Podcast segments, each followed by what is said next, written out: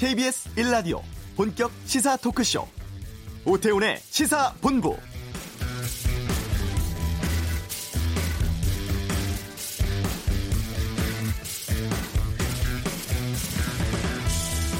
지난 7일 국회 본회의에선 여성폭력방지 기본법이 통과가 되었습니다. 다양해지는 여성폭력에 대한 개념 규정하고 피해자 지원 그리고 보호체계 강화 등 여성 폭력 방지에 대한 국가 책임을 규정한 법인데요. 이 법이 남성에게 불리한 법으로 알려지면서 논란이 뜨겁습니다.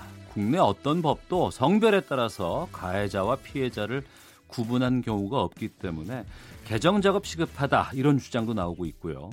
온라인 커뮤니티에서는 법안의 부당성을 주장하는 남성들과 이를 비판하는 여성들 간의 설전 벌어져서 성 대결 양상으로까지 이어지고 있습니다.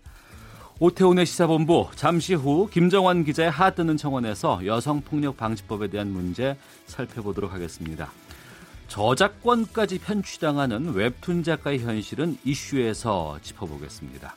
2부 전국 현안 두고 펼치는 전직 의원들의 빅매치 각설하고 현 정치 상황에 대한 여야의 날카롭고 다양한 의견 듣겠고요.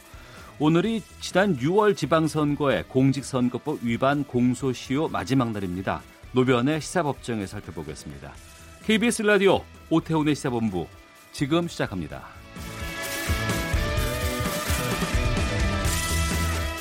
오후를 여는 당신이 꼭 알아야 할 이 시각 가장 핫하고 중요한 뉴스 김기화 기자의 방금 뉴스 시간입니다. 김기화 기자 어서 오십시오. 안녕하세요. 예. 일산 또 목동에 이어서 경기도 안산에서 온수관 또 터졌네요. 어, 자꾸 터져요 이렇게. 예. 어, 엄청 불안하실 것 같아요 실제로. 이게 어제 오후, 오후 8시 반쯤에 안산시 단원구 고잔동에 있는 아파트 단지 부근에서 터진 건데요. 네. 지하 1.5m 깊이에 이제 매설이 되어 있던 겁니다. 배관 직경은 200mm. 이 사고 때문에 이제 다행히 뭐 인명 피해는 없었어요. 지난번 같이. 근데 이번에는 아파트 1,100여 세대의 온수 난방 공급이 어, 한밤중에 중단됐습니다. 새벽 1시 정도에 임시 복구가 됐는데 네. 4시간 넘게 난방과 온수가 끊긴 겁니다. 네. 이 관도 오래된 거예요? 이건 또 그렇게 엄청 오래된 건 아니거든요. 비교적 예전에 터진 거에 비해서는 어. 이거는 2002년 안산 고잔 신도시 조성할 때 그때 매설된 거라서 예. 어, 그나마 예전보다 더 이렇게 오래된 것도 아닌데 그동안 외부 피복이 원인을 알 수 없는 이유로 이게 부식이 됐고요. 네. 벗겨지고 이 부분을 중심으로 지하수가 침투하면서 어, 부식과 이, 이 crack이라고 하죠. 그 틈이 생겼다고 안산 도시개발이 설명했습니다. 이 땅속이 상당히 좀 불안해지는 것 같은데 이거 어떻게 해야 되나요? 네, 걱정하시는 분들 많을 텐데요. 그래서 어, 한국 지역 난방공사가 노후 열 수송관 긴급 점검을 했습니다. 네. 그런데 이상 징후가 발견된 곳이 200곳이 넘어요. 어. 전국의 온수 배관 2,164km 가운데 20년 이상 된, 네. 그러니까 좀 오래된 686km만 일단 대상으로 열 화상 카메라 촬영 등 긴급 점검을 벌인 건데요. 네. 지열 차이, 그러니까 여기만 굉장히 뜨거운 게 많이 나오는 음. 그런 차이가 발생하는 지점이 203곳이라고 합니다. 근데 그 중에서도 특히 지열차가 커서 사고 발생 가능성이 있어 보이는 지점은 16곳이었습니다. 네. 어, 이 고, 그래서 이거를 이제 공사를 해야 되는데 백석역 때처럼 열수통관 연- 어, 연결부 용접 부위와 이 동일한 공법으로 시공을 된 100, 443곳은 이미 굴착 이제 들어갔고요. 네. 어, 전량 보수하거나 교체할 계획- 계획이다라고 설명을 했습니다. 네. 지금이라도 좀 발견을 해서 미리 네. 조치를 한다는 게 좀 다행스럽기도 하네요. 그 강남 빌딩이 뭐 붕괴 우려가 있다 그래서 주민 대피 이루어졌는데 여기 정밀 안전 진단하네요. 그렇습니다. 일단 그 주민분들은 오전 10시부터 출입이 아예 전면 금지가 돼 버렸습니다. 27년 준공돼서요. 27년 전에 준공돼서 지상 15층 규- 규모거든요. 오피스 빌딩인데 지난 8일에 내부의 인테리어 공사하다가 균열을 발견한 거거든요. 어. 그러니까 일부 입주민들은 지금 이제 오전에 오늘 오전에 구청과 경찰 입회하에 예. 이 사무실 집기들을 다 꺼내고 옮겼는데요. 아직 뭐 물건들은 사무실 안에 거의 대부분 남아 있다고 합니다. 그러니까 사람들은 다 빠진 거죠 이제 건물 그렇습니다. 안에서 예. 이제 못 들어가나요? 사실 여기서 그냥 입- 여기 입주민분들은 그냥 입주 받아서 분양 받아서 살고 계시 살고 계시거나 사무실로 사용하셨던 죄밖에 없는데 네. 좀 황당할 것 같습니다. 오늘부터 나흘간 지하 7층부터 지상 4층 이 기둥 주변에 이 관할기관인 강남구청 쪽에서 층별로 20개씩 지지대를 이렇게 설치한다고 합니다. 이 보강 공사를 하는 거죠. 이와 함께 건물주들과 합의해서 사후에 어떻게 조치할 것인지를 위한 정밀 안전 진단을 추진해야 되는데 네. 문제는 뭐냐면 건물의 소유주가 113명이나 된다고 하네요. 아, 많군요. 예, 한 명이 소, 유주가 아니라 113명이 나눠서 소유하고 있, 기 때문에 이 사람들의 동의와 이런 거를 다 협의를 다 거쳐야 되기 때문에 시간이 좀 걸릴 것 같다라고 합니다. 네. 강남구청은 또 인근 지역의 빈 사무실 조사해서 여기 지금 쫓겨난 본의 아니게 쫓겨나 버린 이 입주민들에게 제공하는 작업도 같이 하고 있다고 합니다. 네. 안전이 제일 먼저고 중요한데 네. 부실 시공 얘기 나옵니까? 그렇습니다. 이게 어제 기자회견을 통해서 강남구청이 밝힌 바인데요. 건물을 받치는 기둥이 설계도면에는 사각형으로 돼 있는데 네. 이 원형으로 돼 있다고 합니다. 그러니까 이런 식으로 뭔가 계속 설계가 안 맞는 부분이 계속 발견이 되는 거예요. 네. 그래서 일부 부실 시공 가능성을 확인했다면서 앞으로 조사 결과를 좀 지켜봐 달라라고 했습니다. 네. 어, 강릉 KTX 탈선과 관련해서 코레일 비상 대응 매뉴얼이 있고 네.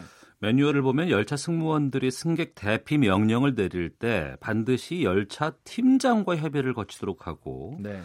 근데 이걸 지키느라고 이번 사고에서 대피가 늦어졌다고요? 그렇습니다. 원래 비행기 같은 경우에는 승무원분들이 어, 바로 대피 명령을 내릴 수가 있거든요. 네. 근데 KTX는 좀 다르기 때문에 그런 거를 이제 항공기 같이는 하지 않고 있었던 겁니다.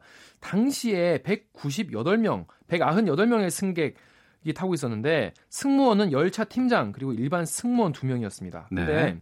사고 때 열차 팀장은 1호차에 타고 있었고요. 승무원은 3호차에 타고 있었습니다. 예. 예. 그러면 근데 사고가 난 거죠. 사고가 났는데 1호차, 2호차 승객들은 대피 명령을 받고 다 대피했어요. 어. 근데 3호차 승객들은 기다려라. 기다려달라. 이런 얘기를 들은 겁니다. 예. 대피를 못하고. 왜 이렇게 됐냐 보니까 3호차 승무원이 열차 팀장한테 그 무전으로 이거 음. 대피시켜도 되나요? 협의를 해야 되는데 이게 네. 무전이 안 되는 거예요. 너무 급하고 뭐 하니까. 어. 그래서 직접 만나서 얘기를 하려고 2호차로 뛰어간 거예요. 예. 3호차에 있던. 그래서 비상 상황에서는 협의 후에 대응해야 한다. 이런 매뉴얼 때문에 그렇게 한 건데요. 그러니까 승무원은 매뉴얼을 지켰네요. 그렇죠. 지키려고 하다 보니까 시간이 늦어진 건데 그래서 안전 최일선에 있는 이 승무원들의 업무 소통 체계부터 개선돼야지 안 그러면 이번처럼 10분 이상 지체됐다고 합니다. 이런 일이 자꾸 발생할 것 같네요. 알겠습니다. 어, 카풀 서비스 때문에 이제 택시업계 반발 상당한데 네. 이 카카오가 서비스 시행을 미룬다고 했습니까? 그렇습니다. 카카오 모빌리티가 일정을 전면 연기하기로 최종 결정했습니다. 아, 지난 10일 그 카풀 도입에 항의하며 50대 택시 기사께서 분신하셨고 또 4대 택시 단체가 국회 앞에 모여서 무기한 항의 집회에 돌입하는 등 지금 택기업 택시업계 반발이 크지 않습니까? 네. 타, 카카오 모빌리티의 정주환 사장이 오늘 국회를 찾아서 이 카풀 아, 택시 TF의 이 카풀 서비스를 내년으로 사실상 무기한 연장하겠다는 뜻을 밝힌 것으로 알려졌습니다. 정 사장은 이 택시업계와 상생할 수 있는 방안을 더 찾아달라라는 여당 측의 주문에 어, 정식 서비스 시행을 일단 연기하고 택시업계와 대화를 하겠다라고 말한 것으로 전해졌습니다. 그래서 아마 오늘 어, 이르면 오늘 카풀 서비스 연, 기 방침을 공식 발표할 것 같습니다. 네. 우리나라 노인의 절반 이상이 고혈압, 당뇨와 같은 만성 질환을 3개 이상 지니고 있다고요? 그렇습니다. 고혈압과 당뇨, 고지혈증 같은 이런 만성 질환을 3개 이상 앓고 있는 노인이 전체 노인의 절반이 넘는 것으로 조사했습니다. 통계청이 내놓은 이 한국 사회 동향 2018 보고서인데요. 3개 이상 만성, 만성 질환 가진 노인이 전체 51%, 10년 전 조사에 비해서 20.3% 포인트나 늘었습니다. 네, 치매 환자도 늘었다면서요. 그렇습니다. 치매 참 불행한 병이죠. 지난해 45만 9천 명으로 4년 전에 비해서 50% 가까이 증가했습니다. 또 특히 농촌 인구 같은 경우에는 대부분이 노인분들이지 않습니까? 예, 예. 현재는 그래서 그런데 의료 인력은 오히려 대도시에 집중돼 있는 현상이 뚜렷해서요. 농촌에 계신 노인분들이 제대로 진료받지 못하는 지금 상황을 보여줬는데요. 대도시는 대도시의 1인당 의사 수를 100으로 놨을 때, 그러니까 대도, 대도시를 기준으로 봤을 때 중소도시는 66, 농어촌은 49에 불과했습니다. 그러니까 절반밖에 안 되는 것이죠. 노인은 더 많은데요. 혼자 사는 노인의 인구는 가구, 노인 가구가 10년 전에 비해서 4%포인트가 가까이 늘어서 전체 노인 가구의 23.6%가 독거 노인이었고요. 예. 부모 부양을 가족이 책임져야 한다. 그러니까 가족이 노인들을 부양해야 한다. 이렇게 대답한 응답, 응답자는 26.7%에 불과했습니다. 그래서 10년 전 조사 때에 비해서 14% 포인트 낮아진 겁니다. 네. 그래서 어, 가족이 아니라 정부와 사회가 노인을 부양을 책임져야 한다 이런 응답이 43.8% 48.3%로 가장 높았습니다. 네, 김기화 기자였습니다. 수고했습니다. 고맙습니다. 이 시각 교통 상황 살펴보겠습니다. 교통정보센터의 김미영 씨입니다. 네, 교통정보입니다. 경부고속도로 부산 쪽 양재 부근 5차로에서 추돌 사고가 발생했습니다. 잠원부터 밀려가고 있고요. 또 서울요금소에서 수원 쪽으로도 정체되고 있습니다. 반대 서울 쪽은 기흥 동탄에서 수원까지와 다시 양재 부근에서 반포 쪽으로 속도가 떨어집니다. 서울 외곽순환고속도로 일산에서 구리 쪽인데요. 통일로 부근이 오르막 구간입니다. 지금도 일산에서 통일로 쪽으로 11km 구간 답답합니다. 반대는 구리에서 일산 쪽, 송추에서 노고산 1터널 쪽으로 4km 구간 정체되고 있고요. 일산 판교 쪽은 노우지 분기점에서 송내 사이 10km 구간 지나기가 어렵습니다. 서해안고속도로 목포 방면 일찍 분기점 부근 1차로에선 고장차가 서 있습니다. 주의 운전해 주셔야겠고요. 뒤쪽으로 이어지는 서울시내 서부간선도로 고척교 부근부터 정체되고 있습니다. KBS 교통정보센터였습니다.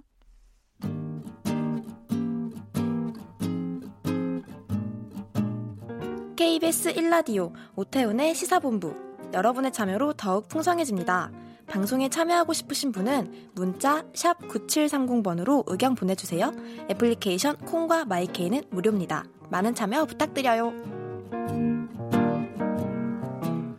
우리나라 웹툰이 국내는 물론 해외에서도 상당한 인기를 끌고 있습니다.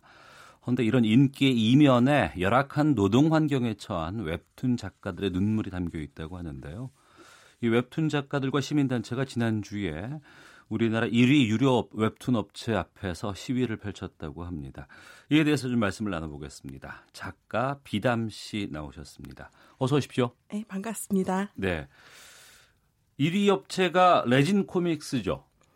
어, 1위와 2위를 오가기는 하지만 네. 유료 웹툰 플랫폼 중에서는 레진이 1위라고 할 수 있습니다. 예, 이 회사 앞에서 시위를 벌이셨다고 하는데 어떤 내용을 문제 삼으신 겁니까? 어, 최근에 레진 코믹스 전 대표가 미성년인 작가님과 계약을 하면서 예. 그 작가님이 만든 나의 보람이라는 작품에 저작권과 수익을 5년째 편취해온 사실이 이제 폭로가 됐는데요. 어, 이 사안에 대해서 저희가 대표와 회사에 공식적인 사과를 요구하려고 동료 작가님들뿐만 아니라 또 독자님들이 뭉쳐서 레진을 규탄하는 연대에서 레규연이라고 이름을 만들고 사옥 앞에서 시위를 진행했습니다. 네. 미성년자 작가의 저작권을 편취했다고 말씀하셨어요. 네. 어떤 식으로 이런 저작권 편취가 이루어지고 있습니까? 어, 이게 이 사안이 어, 5, 6년 전으로 거슬러 올라가는데요. 레진 코믹스가 막 런칭을 준비하던 시기에 당시 이제 피해 작가님은 만화를 아주 좋아하는 평범한 예. 어린 고등학생이셨어요. 학생, 그래서 예.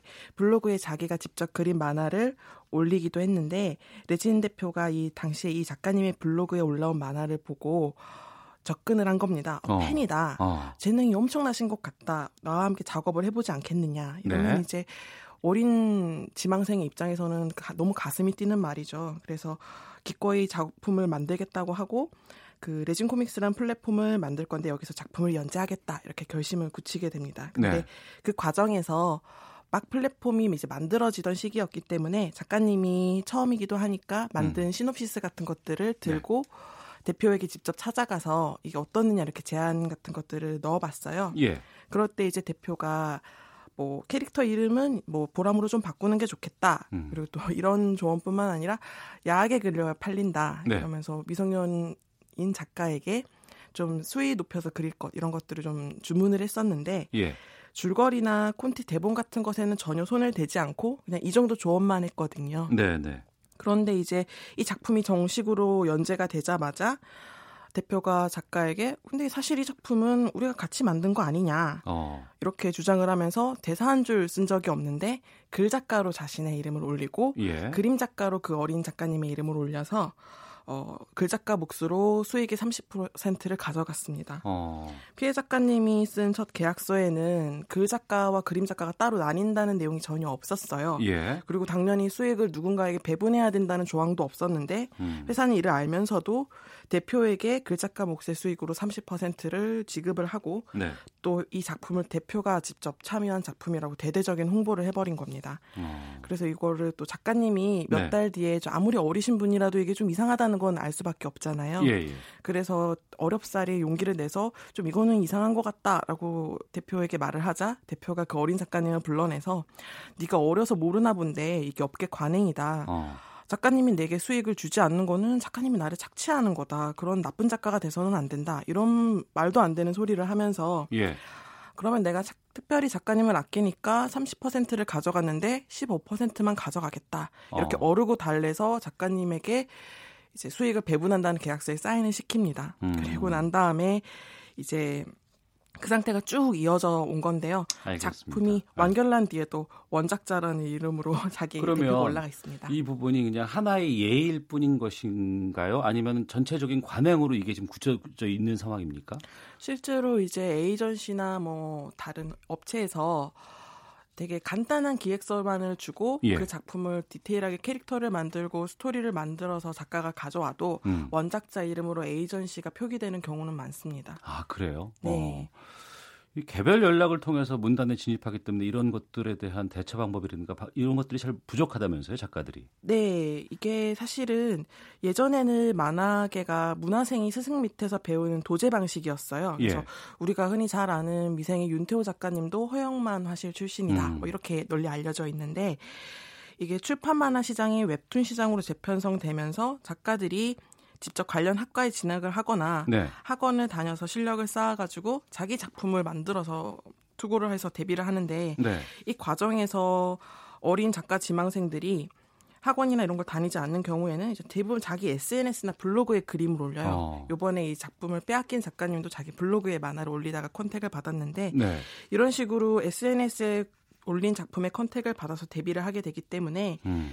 미성년인 분들도 당연히 데뷔하게 되고 뭐 심하게는 중학생인 분들도 데뷔 네. 제안을 받기도 합니다. 어. 그러다 보니까 이분들은 당연히 업계 관행에 대해서 알 수가 없고 예. 독소 조항이 있어도 이거를 전혀 파악할 수 없는 거죠. 어. 그래서 자기도 모르는 사이에 매우 불공정한 계약서에 사인을 할 수밖에 없습니다. 네.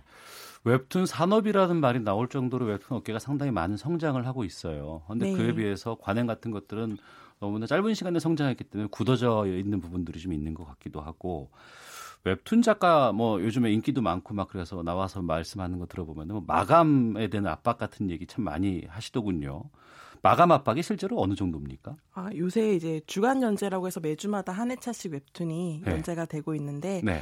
이게 한 해에 연재되는 분량을 보면 7, 80컷 정도고 전부 다 컬러로 작업을 합니다. 네. 그래서 이 정도 수치를 이제 말을 하면 대부분의 사람들은 쉽게 어 그러면 7, 80컷이니까 일주일에 하루에 10컷씩 그리면 되는 거 아닌가? 뭐 이렇게 간단하게 생각을 하세요. 예. 근데 사실 웹툰이라는 거는 애니메이션이나 영화처럼 음. 시나리오 작가, 촬영 감독, 스태프들이 모여서 함께 만드는 게 아니라 작가 혼자서 스토리부터 연출까지 전부 다 해야 되거든요. 아, 예. 그러다 보니까 이게 마감을 맞추려면 하루에 70컷 콘티를 짜고 그 다음 날엔 또 70컷 선을 따고 음. 그 다음 날엔 또 이 70컷을 채색하고 명함하고 편집하고 이렇게 매일매일 10시간에서 많게는 20시간씩도 일을 해야 돼요. 네. 그래서 하루 만에 콘티나 선, 채색, 명함을 다 하는 게 불가능하잖아요. 예. 그러면 당연히 마감을 맞추기 위해서는 밤샘 작업도 필수고 생활 리듬도 망가지게 됩니다. 그 마감을 지키지 못하게 되면 뭐 불이익 같은 건 어떤 걸 받게 되는 거예요?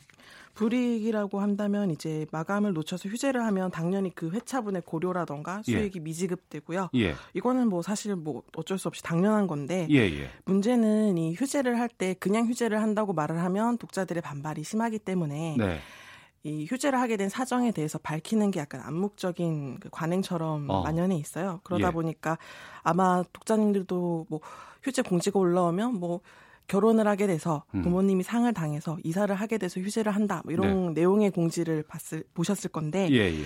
그런데 문제는 대부분의 독자님들이 이제 이걸 이해해 주시기도 하지만 예. 악플이 달립니다. 어. 그래서 뭐 몇 달 전 결혼을 한다고 휴재를 하게 되면 상견례는 몇 달 전에 했는데 그동안 비축분 안 만들어 놓고 뭐 했냐. 아. 뭐 비축분을 미리 만들어 놔야 프로지 프로 의식도 없다. 뭐 음. 부모님이 돌아가셨어도 나는 작가님 웹툰 보려고 일주일 기다렸는데 예.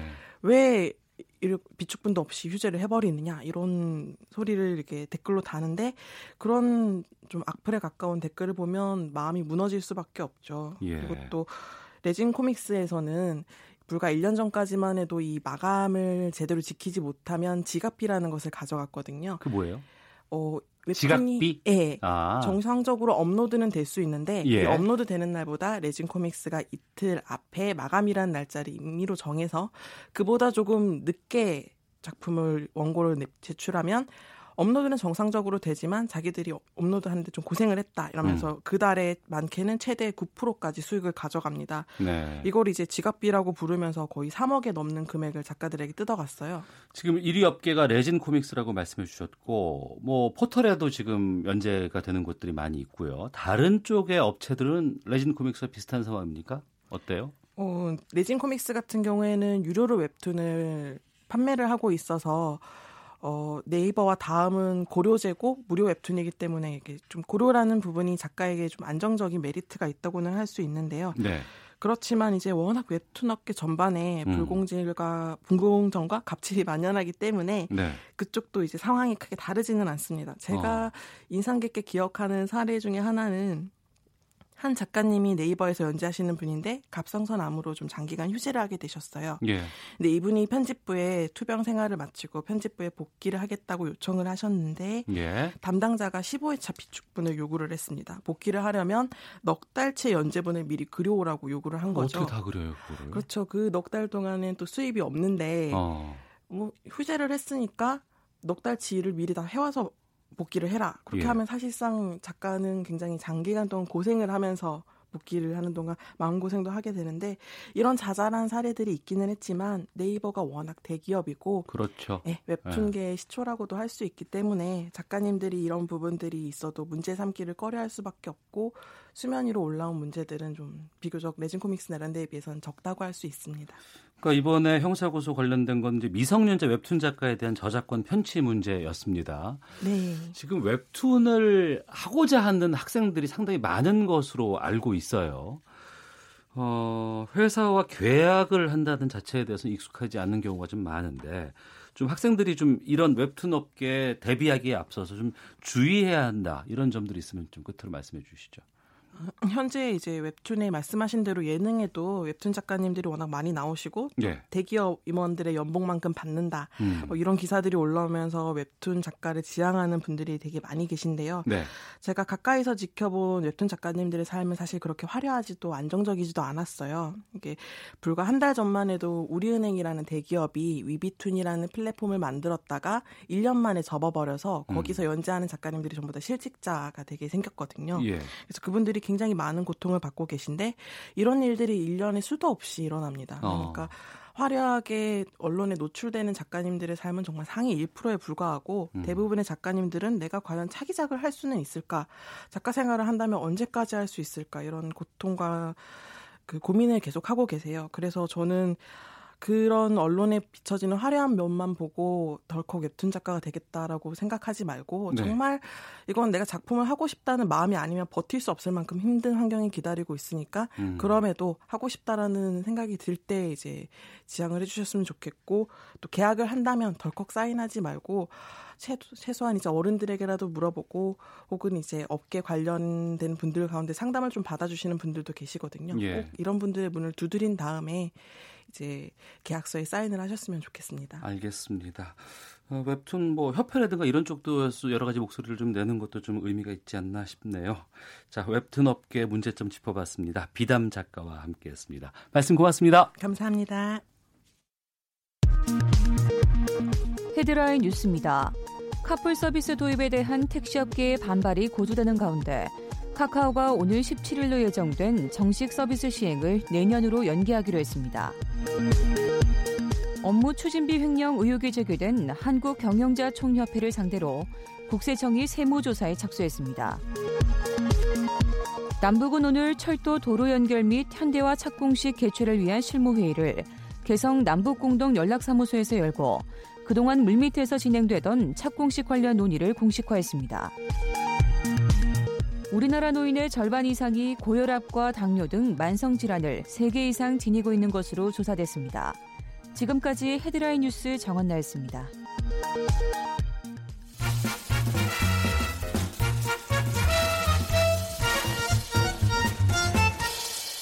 오태훈의 시사 본부.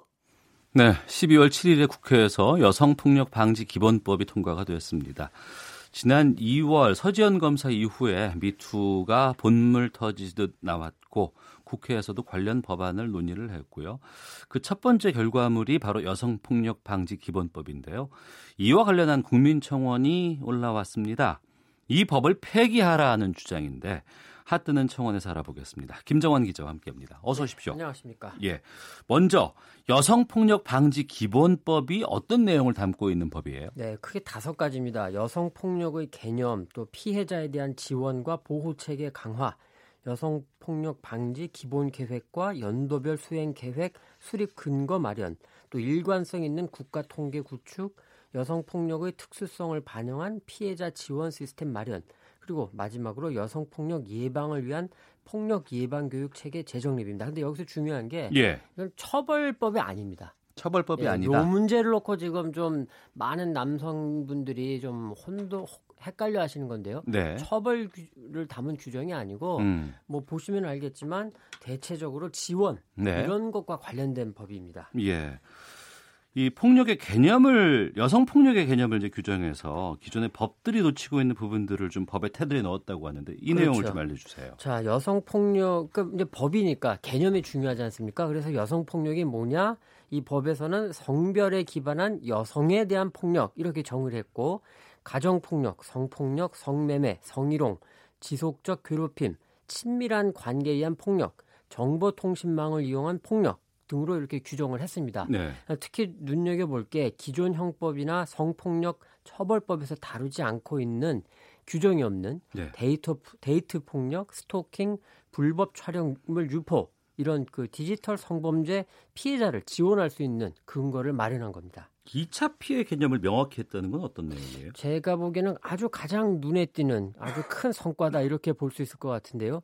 2차 피해가 뭔지 우리가 이제 뭔지는 대충 아는데 그걸 법적으로 어떤 게 2차 피해다 그 개념을 명확히 했습니다. 네. 그래서 2차 피해를 수사와 재판 과정에서 겪는 사후 피해, 또 집단 따돌림, 사용자로부터의 불이익 조치 등으로 정의를 내렸고 이거를 막기 위해서는 어떤 지침이 필요하다. 또 교육을 해야 한다 해가지고 국가에 책무를 부과했습니다. 한마디로 네. 법적인 근거를 확실하게 마련했다 이렇게 볼 수 있습니다. 네, 확실히 마련했다고 하셨는데 폐기해 달라는 청원은 왜 올라온 겁니까? 네, 이게 그 지난 5일에 이런 제목입니다. 6.9 한남충 등 워마드의 남성 혐오에 면죄부를 준 여성폭력 방지 기본법의 폐기를 촉구합니다. 그래서 한 3만 5천 명 정도 지금 동의를 하고 있고요. 내용은 이번 법이 남성에 대한 성희롱은 심각한 문제가 아니라는 차별적 시각에서 출발한 법이다. 적용 대상을 여성으로 수정한 점이 문제다. 네. 특히 한남충 발언, 몰카 범죄 등 워마드나 그런 성향을 가진 사람들에 의한 남성 혐오 범죄, 약자 혐오 범죄 완전한 면죄부를 준다. 어. 그렇기 때문에 법을 폐기하고 법이 혹시 통과되면 이게 이제 토- 법이 통과되기 전에 올라온 청원이거든요. 네. 대통령께서는 거부권을 행사하시고 성별에 관계없이 똑같이 보호하는 성평등한 법이 제정되면 그때 공표해 달라. 내용은 이렇습니다. 어. 그러면 여기서 이 법을 대표 발의하신 더불어민주당의 정춘숙 의원 연결해서 좀 자세한 내용을 좀 어, 살펴보도록 하겠습니다. 정 의원님 나와 계시죠? 네, 안녕하십니까. 정춘숙입니다. 예. 어, 정춘숙 의원께서는 이번 여성폭력 방지 기본법에 대해서 어떤 의미가 있다고 보십니까? 어, 앞에서도 얘기하셨지만, 이 여성폭력 방지 기본법은 여성에 대한 어, 폭력에 대해서 국가가 어, 책임이 있다, 이런 얘기를 하는 거고요. 그래서 네. 피해자를 지원하고 보호하는 어, 이런 걸 강화하는 법이고요. 그 다음에 통계를 구축한다든지, 또 피해자, 그동안에 포섭되지 않은 피해, 피해자를 지원한다든지, 뭐 이런 측면에서 굉장히 의미가 있습니다. 네, 올 한해 한국 사회는 사실 미투 운동으로 대변된다 이렇게도 볼 수 있는데요. 네. 이 정 의원께서 2월에 발의를 하셨는데 막상 국회 통과는 12월이나 됐습니다. 10개월 가량 걸렸는데 이 여야가 왜 이 법안에 대한 생각, 입장 차가 컸던 건가요? 예, 근데 이제 이게 재정법이기 때문에 네. 10개월 정도 걸린 거는 사실은 굉장히 이례적으로 빠르게 진행이 된 거고요.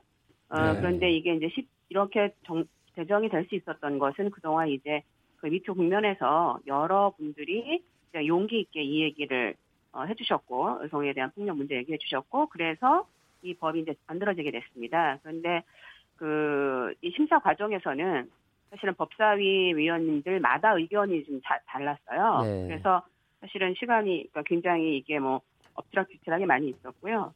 사실 저는 이제 젠더 폭력 방지 기본법 이런 제목으로 하고 싶었습니다. 근데 예. 이제 이 젠더라고 하는 말이 굉장히 좀 어려움이 있고요. 네. 또 국어사전에 등록도 되지 않는 또 영문을 그대로 갖다 쓰는 게 어려워서 어, 피해자의 대부분을 차지하는 여성을 중심으로 해서 여성폭력 방지 기본법 이렇게 했고 정의 조항에 성별에 기반한 폭력 이렇게 해서 어, 이 법을 어, 제출을 했었던 거죠. 근데 네. 이와 관련해서 굉장히 논란이 많이 있었습니다. 그러니까 일부 남성들이 상당히 지금 이 법에 대해서 반발하고 있는데요. 네, 특히 네, 네. 어, 가정 폭력에서도 남편이 폭력의 대상이 되는 경우도 있고 네. 뭐 여성의 남성 스토킹이라든가 직장에서 여성 상사가 남성 직원에 대한 성희롱도 있는데 네, 네. 남성 피해자는 이번 법이 제공하는 보호와 지원의 대상은 아니라는 거 아니겠습니까? 아, 일단 이제 가장 큰 오해는 이 여성폭력 방지 기본법은 처벌법이 아닙니다. 네. 그렇기 때문에 지금 말씀하신 가정폭력이라든지 성희롱이라든지 이런 남성에 대한 이런 부분은 각각의 개별법에서 이 피해자들을 지원하고 가해자를 처벌하게 되어 있습니다. 그래서 그 지금 가정폭력 중에서 뭐 남성 혹은 남자 아이들 또 성희롱 중에서 남성의 남성 피해자를 지원하고 이런 게 다 가능하고요.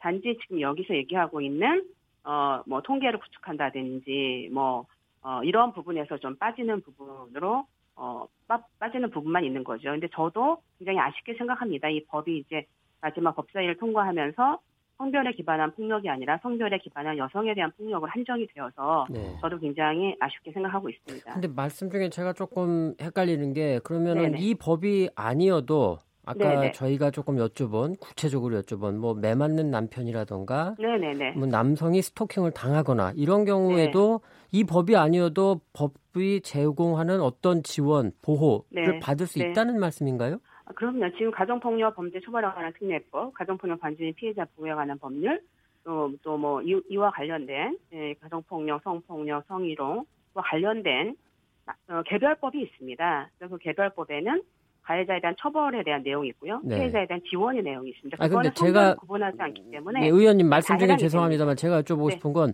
그런 별 법들은 또 역시 네. 여성에 대해서도 똑같이 남성에 대해서 하는 것만큼 지원과 보호를 할 텐데 네네. 이번 법을 또 만들었지 않습니까? 제, 아, 저희가 그 여쭤보는 이유는요? 거는 남성 피해자는 여성이랑 똑같이 그렇게 지원과 보호를 받을 수 있느냐는 거죠. 네, 이 법에 네. 각 따라서 개별법에서 다 가능한 겁니다. 아니 개별법이 아니고요. 아, 이, 이 법이? 이 법이 네네. 여성에게 제공하는 보호와 지원이 있지 않습니까? 네네네. 그것만큼 남성도 받을 수 있냐? 이거를 이게 궁금한 거죠, 사실은. 음, 이 법에서는 아까 말씀드린 대로 그 여성에게 한정되어 있기 때문에 네. 남성이 배제되어 있고요. 그래서 그 부분이 저도 안타깝게 생각하고 많은 분들이 문제 제기 하는 부분이죠. 그리고 네. 조금 더 예민한 걸 하나만 더 여쭤보겠습니다. 네네. 이 지금 사실 여성이냐 남성이냐도 있지만 사실은 뭐 예를 들면 네네. 우리 사회에서 아직 일반화됐다고 보기는 어렵다고는 해도 경우에 따라선 남성의 남성에 대한 어떤 스토킹도 있을 수 있고 네, 성희롱도 네. 있을 수 있고 뭐 성폭력도 있을 수 있는데 이런 것도 제외되는 거죠. 음, 네, 남성이라고 하는 성별에 대해서는 좀 제외되어 있는 겁니다. 그렇죠. 네.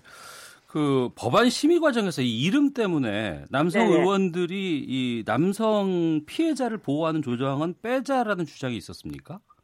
네, 있었습니다. 어, 있었는데 예. 사실은 이 법이 여성폭력 방지 기본법인데 네. 정의에 보면 여성 어, 여성 여성 폭력이란 그리고 땡땡하고 성별에 기반한 폭력 이렇게 되어 있습니다. 네. 그리고 각각의 개별법을 포괄하는 방식으로 되어 있거든요. 가정폭력, 성폭력 뭐 이렇게 되어 있기 때문에 어, 남성이 포함이 되는 거죠.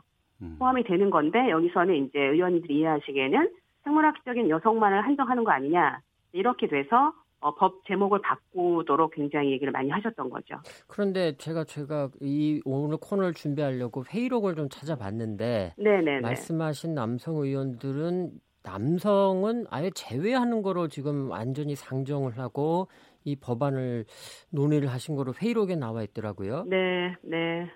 그렇다면은 남성 그 뭐 이름은 여성이지만 남성도 네네. 보호한다 이렇게는 볼 수 없는 게 맞는 거죠. 그 그러니까 그러니까 이게 예. 젠더 어 젠더 폭력이라는 것에 대한 이해가 더 있었어야 되는 부분인 거죠. 사실 아. 젠더 폭력 방지 기본법 이렇게 하려고 했지만 아까 말씀드린 젠더라고 하는 이해가 굉장히 어렵기 때문에 예. 여성 폭력 방지 기본법이라 하는 이름으로 하고 대신에 여성 폭력에 대한 정의를 넣은 겁니다. 네. 그래서 여성과 남성 모든 성이 다 포괄될 수 있도록 한 건데 이제 의원님들은 여성 폭력이라고 하는 것을 이 정의에 입각해서 보지 않고 그냥 생물학적인 여성의 한정에서 보면서 정의 조항을 바꾸시게 된 거죠. 알겠습니다. 남성을 제외한다고 하더라도 여성을 상대로 한 폭력을 막거나 예방하는 데 있어서 이번 법 어떤 의미를 가지게 될 것으로 보시는지 말씀 어, 부탁드리겠습니다. 네, 이거는 이제 뭐 대상이 한정된 그런 안타까운 점은 있지만 이 여성에 대한 폭력에 대해서 국가가 책임 저, 책임 있게 이 행동하도록 하는 부분이 있습니다. 그래서 우리는 그동안에 통계라든지 이런 것이 어, 일관성 있게 만들어지지 않아서요. 네. 통계를 구축하는 가정대요. 이거는 사실 여성에 대한 폭력 근절의 가장 기초를 쌓는 거고요. 네. 그다음에 이제 2차 가해라고 하는 것들이 굉장히 많이 있는데 그것이 무엇인가에 대한 법적인 정의가 없었습니다. 그래서 이 2차 피해, 2차 가해에 대한 정의를 했고요. 또 한 가지는 가정폭력, 성폭력, 성매매, 성희롱에 들어가지 않는 폭력들, 예를 들면 디지털 성폭력이라든지 데이트 폭력이라든지 이렇게 새로 나타난 유형 폭력들, 폭력들에 대해서 어, 이 법에 의해서 피해자를 지원할 수 있도록 하는 법적 근거를 마련했고요. 네. 그다음에 이제 초등학교부터 중고등학교까지 쭉 이어지는 어, 의무적인 교육을 할 수 있도록 하는 그런 법적 규정을 만들었죠. 예. 예, 알겠습니다. 이 법안은 통과가 됐는데 남은 절차라든가 발효 시점 같은 건 어떻게 되나요? 어, 발효, 이 시행령은, 저기, 그러니까 이 법이 시행이 되는 건 1년 후고요. 예. 그 다음에 이제, 여기 보면 지금 이제 법에서 예를 들면 이제 통계를 마련을 하도록 되어 있지 않습니까? 그럼 예. 어떻게 이 통계를 구축할 건지에 대한 이제 시행령 시행 규칙이 나와야 되고요. 그다음에 뭐 피해자 지원에 대한 것도 마찬가지고 그래서 시행령 시행 규칙을 만드는 그런 일들이 좀 진행이 될 겁니다. 그 과정에서 아까 좀 아쉬웠던 부분들 남성이 배제되는 이런 게 조금 고쳐질 수 있을까요? 일단은 저는 오히려 이렇게 이제 남성분들이 막 문제 제기 하는 게 예. 저는 오히려 훨씬 좋다고 생각합니다. 왜냐하면 이제 남성들도 왜 폭력 당하는데 왜 여기 기본법에 의해서 내가 어, 구제받 그러니까 도, 도움받을 수 없느냐 알겠습니다. 넣어달라 예. 그런 의견이시기 때문에 예. 그런 힘을 모아서 어, 제가 원래 하려고 했던 그 개정안으로 어, 그 안을 중심으로 해서 개정안을 다시 만들려고 합니다. 예, 알겠습니다. 고맙습니다. 네, 감사합니다. 네, 더불어민주당의 정춘숙 의원과 함께했습니다. 핫뜨는 청원 김정환 기자와 함께했습니다. 말씀 고맙습니다. 네, 수고하셨습니다. 자, 잠시 뒤 2부에서 각설하고 준비되어 있습니다. 노변의 시사법정도 함께 하시겠습니다. 뉴스 들으시고 잠시 후 2부에서 뵙겠습니다.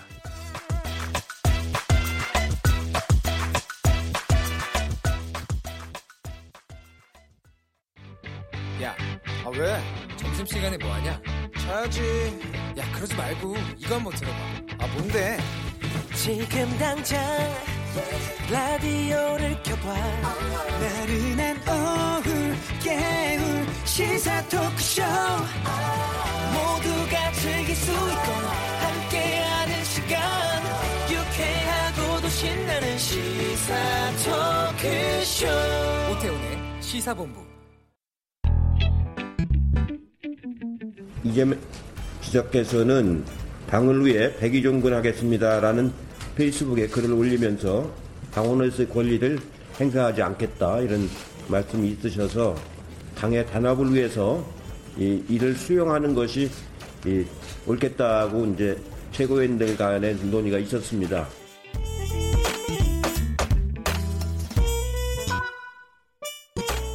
홍영표 원내대표가 나경원 의원이 되면 좀 편하다고 생각하는 거 아니냐 이렇게 우리 당 의원들이 이야기하더라고요. 제가 저도 간단치 않은 사람인데 그렇게 얘기도 했었는데요.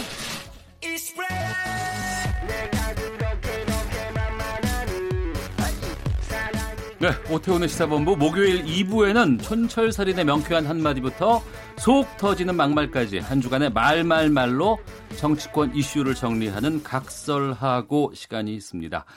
더불어민주당의 최민희 전 의원, 자유한국당의 김용남 전 의원 두 분 나오셨습니다. 어서 오십시오. 안녕하세요. 예. 어, 직권남용 혐의 등으로 재판에 넘겨진 이재명 지사가 당원권을 자진 포기하겠다고 밝혔고 민주당은 당 차원의 징계를 유보하기로 했습니다. 이해찬 대표의 입장 발언 들으셨고 또 이번에 원내대표로 어, 당선된 나경원 원내대표 자유한국당 또 홍영표 민주당 원내대표와의 만남에서의 나경원 대표 발언까지 좀 들어보셨습니다. 이재명 지사 쪽부터 말씀을 좀 나눠볼까 합니다. 이 지사의 당원권은 사실상 정지된 게 맞습니까? 이게 어떤 의미인지를 좀 최민희 의원께서 알려주세요. 당원권이 정지됐다 형식적으로 그렇게 네. 얘기할 수는 없습니다. 왜냐하면 당원권 정지는 징계 하나인데 네. 징계는 하지 않기로 했고 네. 내용상으로 이재명 지사가 나는 당원으로서의 권리는 행사하지 않고 의무만 다하겠다 이렇게 얘기를 했기 때문에 네. 예, 근데 궁금하신 건 그러면 당원권이 정지되면 뭐가 없어지는 거냐 그러니까요. 이거 예, 궁금하시잖아요. 그러니까 당원권이 있는 상태에서 어, 지방자치단체장은 당 음, 대의원을 맡게 되고요. 네. 중앙위원을 맡게 되고요. 아. 당무위원을 맡게 됩니다. 역할이 꽤 있네요. 이 중에서 대의원과 당무위원은 공천권을 행사하는 겁니다. 아 그래요? 예. 어. 예, 그리고 중앙위원회 경우도 최종적으로 당의 중요 결정을 행사하는 한 표가 있는 거죠. 그거 예. 포기하겠다 이런 거고요.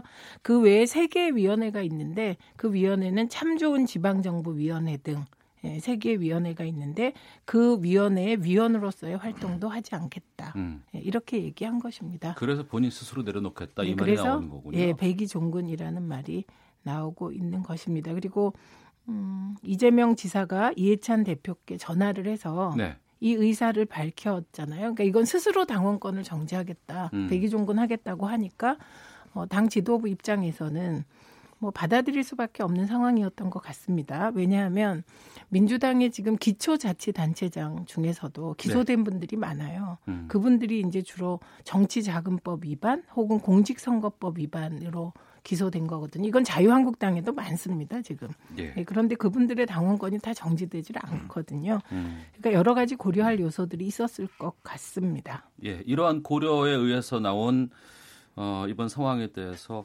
김용남 의원께서는 어떻게 보셨어요? 사실은 이재명 지사와 관련해서는 아무것도 안 한 겁니다. 그러니까 백이종군이라고 하면 이재명 지사는 도지사직을 내려놓으면 백이종군이 되겠죠. 근데 광역단체장으로서 당의 어떤 당무위원 그거 현역 도지사들은 당무위원회 열려도 바빠서 잘 참석도 안 해요. 어. 그게 무슨 의미가 있어요? 아무 예. 의미 아무 의미 없는 거고 눈 가리고 아웅이죠. 그러니까 이해찬 대표께서 지난번 전당대회 때 덕을 톡톡히 보시긴 보셨나 봐요. 그러니까 음. 어? 이 소위 셀프 징계라고는 하지, 합니다만 네. 사실상의 징계가 아닌 것이거든요. 그러니까 아, 민주당 내에서 어, 많은 분들이 원하는 것은 이제 당적을 정리해서 출당을 시키는 거였잖아요. 예. 그렇게 되면 사실은 민주당 내에 다음번에 얼- 열리는 어떤 선거를 위한 경선에 참여할 수가 없죠. 음. 그거를 바랬던 분들이 어, 다수 있었는데 그 바람과는 전혀 상관없이 그냥 백이종군이라고 말은 했지만 네. 도지사직을 여전히 갖고 있는데 무슨 백이에요. 도지사인데 아무것도 아니에요. 네. 그 혹시 그런 김용남 의원께서는 그 이지 이지사의 뭐 제명이나 등등을 원하는 분들이 많다는데 아세요? 그분들을? 아니 민주당 내에 상당수 있는 것으로 알고 아니, 혹시- 있고요. 잠깐만요. 한국당은요 기소가 되면 당원 당규에서 당연 으로 어, 당원권이 정지가 됩니다. 그러니까 피선거권이나 이런 게 제한되죠. 기소되는 순간에. 그래서 요번에 원내대표 선거할 때도 기소돼서 지금 재판받고 있는 아홉 명의 국회의원들이 원내대표의 투표권도 행사를 못한 거거든요. 예. 근데 민주당은 그런 당원 당규가 없나 봐요. 그러니까 아, 따로 징계 결정을 내려야 당원권 정지가 되는 건데 그런 징계를 안 하고 그냥 어물쩍 넘어간 거죠 지금. 그러니까 한국당은 어떤 사람은 당원권이 정지되고 어떤 사람은 정지가 안 되더라고요. 그래서 이번에 원내대표 선거 때 기소된 A 의원은 왜 투표권이 있고 왜 B 의원은 투표권이 없냐 그렇게 논란이 일지 않았습니까? 그러니까 그거는 뭐 그런 뭐 당원 당규가 있다면 그것도 사람에 따라 차등으로 그렇게 적용하는 자유한국당은 뭔지 모르겠고요. 제가 그 많은 분들을 누굴 말씀하시는지 궁금해했던 것은 일부 남경길 후보를 지지했던 분들이 계십니다. 예, 그분들이 가장 강력하게 네. 예, 지금 저항을 하고 지난 있다고. 지방선거에서요. 예, 예, 어. 예. 그러면 과연 그분들은 뭔지 모르겠어요. 민주당원인데 남경필 후보를 찍자고 하고 또 남경필 후보를 찍은 그 순간 민주당원인가요? 그러니까 그거는 어, 상당히 많다라는 부분에 대해서는 제가 음. 여쭤본 거예요. 네. 그 프로테이지를 잘 모르겠어서 여쭤본 거고 그 다음에 어 그건 이제 각자의 당원 당규에 따라 그리고 당원 당규라는 게 결국은 지도부가 그 당원 당규를 가지고 결정하는 거잖아요. 그래서 민주당 민주당 입장에서는 지도부가 결정을 했기 때문에 그것이 공식 입장이 된 것이고요. 그다음에 이재명 지사 건에 있어서 사실 민주당 내에서 논란이 됐던 거는 정의를 위하여 트윗 개정 건입니다. 네. 네, 근데 정의를 위하여 트윗 개정 건에 대해서 검찰이 무혐의 처분을 했고요. 그다음에 김부선 어, 배우 건, 예, 이 건이 굉장히 컸잖아요. 강용석 씨까지 등장하면서. 근데 이 두 건에 대해서 검찰이 무혐의 처분을 했기 때문에 기준은 나머지 정치자금법이나 공직선거법이나 음. 뭐 이런 것을 당하신 기초 자치단체장들이 계시거든요. 예. 예, 그 기준을 적용하지 않을 수 없었을 거라고 봅니다. 예. 그 국민청원 게시판에 그 민주당 지지층 쪽인 것 같은데 이해찬 대표와 이재명 지사의 커넥션까지 얘기하면서 예. 사퇴 청원을 하고 있다고 하는데 이 논란을 김영남 의원께서는 어떻게 판단하세요? 사실은 지금 이재명 지사에 대해서 가장 강력하게 징계를 요구하거나 출당을 요구하는 것은 신문 핵심 세력에서 나오는 얘기죠. 사실은 뭐 아, 그런데 그게 어쨌든 참 이번에 안 이루어지고 있어요. 이재명 지사는 절대 탈당 안 할 겁니다. 음. 아 그리고 그 당적을 이번 기회에 정리해야 된다라고 주장하는 민주당 음, 당원들의 입장은 이해를 하겠어요. 왜냐하면 이재명 지사가 워낙 이 어떤 면에선 뛰어난 선동가적 기질이 있기 때문에 지금은 정치적으로 대단히 공공해졌습니다만 앞으로 몇 년 흐른 어, 흐른 다음에는 어떻게 상황을 반전시킬지 모르거든요. 그래서 네. 다음번에 민주당 내에 큰 선거를 앞둔 당내 경선에서 뛰어들어서 당원권을 유지하고 있으니까 뭐 경선 참여를 막을 방법은 없잖아요. 네. 그래서 경선에서 이겨버리면 음. 어떻게 할 방법이 없잖아요. 그걸 염두에 두고 어 일부 어 핵심 그 당원들이 이재명 지사에 대한 출당을 요구하고 있는 것인데 저는 사실 뭐 남의 집 일이라 그렇게 관심 없어요. 그건 민주당 내에서 해결하셔야 될 일이죠. 그 당내 문제로 이제 말씀하시니까 당내 간의 갈등이 좀 심각한 상황입니까? 이 건과 관련해서? 글쎄요. 그러니까 일부 지지자들의 문제 제기가 강한 것은 맞습니다. 아, 강하게. 네, 어. 맞는데 이건 일단 민주당 원이라면 네. 어쨌든 지금 민주당 지도부의 결정을 수용하는 것이죠, 대개. 음. 그러나 뭐 민주당이 민주정당이니까 네. 그거에 또 대해서 또 비판하는 목소리도 있을 수 있다고 생각합니다. 예. 네. 어, 앞서 그 말씀하셨습니다만 그 검찰이 해경군 김씨 사건과 관련해서 이재명 지사 부인을 불기소 처분을 했어요. 예, 그랬죠. 그런데 지금 김영환 바른미래당 전 경기지사 후보가 다시 판단해 달라면서 법원에 네. 재정 신청을 냈는데 네. 이러면은 그 검찰이 다시 수사를 해야 되는 거예요? 어떤 거예요? 이게? 아니죠. 그러니까 아, 김영환 전 후보 측에서 사실은 불기소를 어느 정도 예감하고 네. 어, 10일 날, 이달 10일 날 고발장을 냈어요. 고발 일인이 돼야 재정 신청을 할 자격이 주어지기 때문에 그래서 서울 고등법원에 검찰의 불기소 결정이 과연 타당한지를 검토해 달라고 신청을 한 거죠. 그래서 아, 고등법원에서 기록을 보고 어 이거는 기소했어야 되는 게 맞다라고 네. 하면 이제 기소 결정을 내리거든요. 어. 그러면 그거 자체로 재판에 회부가 돼서 네. 재판을 받게 되는 겁니다. 저는 저도 뭐 법률을 한 사람입니다만 이번에 해경군 김 씨 관련된 불기소 처분은 사실은 법률가로서 납득하기가 어려워요.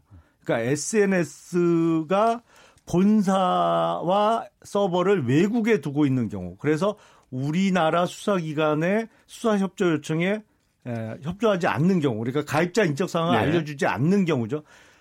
대부분 그렇습니다. 근데 이 요번 사건처럼 사실은 정황 증거가 많이 나온 경우가 거의 드물거든요. 그러니까 어. 이런 걸 기소 못하면 과연 뭐 어, 외국의 SNS 관련된 사건을 어떤 걸 기소할 수 있을까 대단히 의문입니다. 그러니까 불기소 처분을 했지만 이 김영환 바른미래당 전 후보의 재정 신청 때문에 아직 살아 있는 거네요. 살아 있죠. 어, 어. 공소시효가 원래는 오늘 자정으로 완료가 되고 이제 더 이상 선거법은 기소 여부가 논란이 안 돼야 되는데 네. 오늘 재정 신청을 접수하면 그 결정이 나올 때까지는 아직 사건이 살아 있습니다. 알겠습니다. 그런데 예. 아니 저 제가 이제 민주당 디소위원장을 하면서 트윗에 정말 말도 안 되는 악성 글이 많이 있었습니다. 그래서 그걸 추려가지고 경찰에 고발한 거 그리고 저와 관련돼서 고소한 게 뭐 엄청 많습니다. 그거 단 한 건도 음. 어, 경찰이 수사해서 결과를 알려준 적이 없습니다. 예. 기소는커녕. 어. 그 이유가 뭐였냐면 그, 그 트윗을 올린, 문제의 트윗을 올린 사람을 특정할 수가 없다는 거예요. 네. 그래서 이거를 어, 기소를 하거나 수사를 더 진척하려면 그 사람을 특정해야 되는데 특정하기가 어렵다. 음. 어, 그래서 정황상으로 어, 민주당이 A를 고발했는데 아무리 당신들이 정황 증거를 내놔도 이거 특정하기가 어려워서 그러니까 법적으로는 처벌이 확보하기가 힘들다. 아니, 이건 사람을 특정해야 되니까. 아. 예를 들면 정의를 위하여 개정 같은 경우는 정의를 위하여 개정에 올라온 4만 건의 글이 한 사람이 올린 것으로 보이질 않거든요. 예. 그럼 그 사람들을 다 특정해야 되는 거잖아요. 네. 그리고 심지어 캡처한 것은 어, 저를 가지고 조작한 것도 저희 제가 봤기 때문에 예, 그 조작이 가능할 수도 있다. 아. 예, 조작이다가 아니라 조작이 가능할 수도 있다.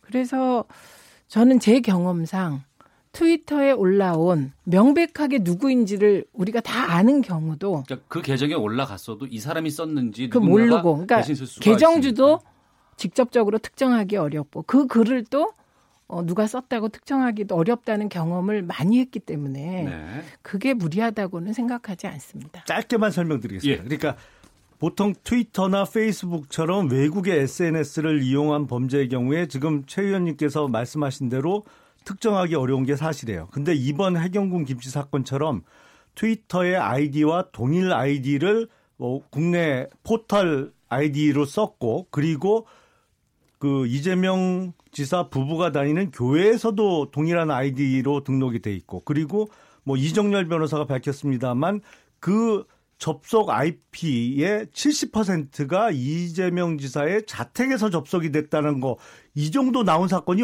거의 없어요. 그래서 제가 드린 말씀이에요. 아, 아닙니다. 이 정도 밝혀지는 경우가 그 이- 없거든요. 아닙니다. 이정열 변호사도 예. 어, 김혜경 씨는 어, 글을 안 썼을 수도 있다. 다른 사람일 수도 있다. 이 알겠습니다. 가능성을 꾸준히 얘기를 했습니다. 예. 해경군 김씨 관련해서 제가 정의를 위하여 되면- 트윗. 예, 정의를 위하여 네, 해경군 트윗. 김씨라는 건 없습니다. 아. 정의를 위하여 트윗 개정주. 정정하겠습니다. 네. 더불어민주당의 최민희 전 의원, 자유한국당의 김영남 전 의원과 함께 각설하고 자유한국당 쪽으로 가겠습니다. 어, 빨리 갑시다.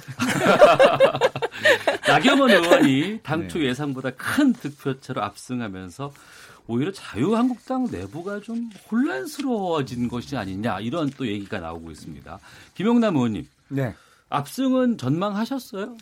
아니요, 제 예상보다도 표차가 더 많이 났습니다. 그왜 그랬을까요?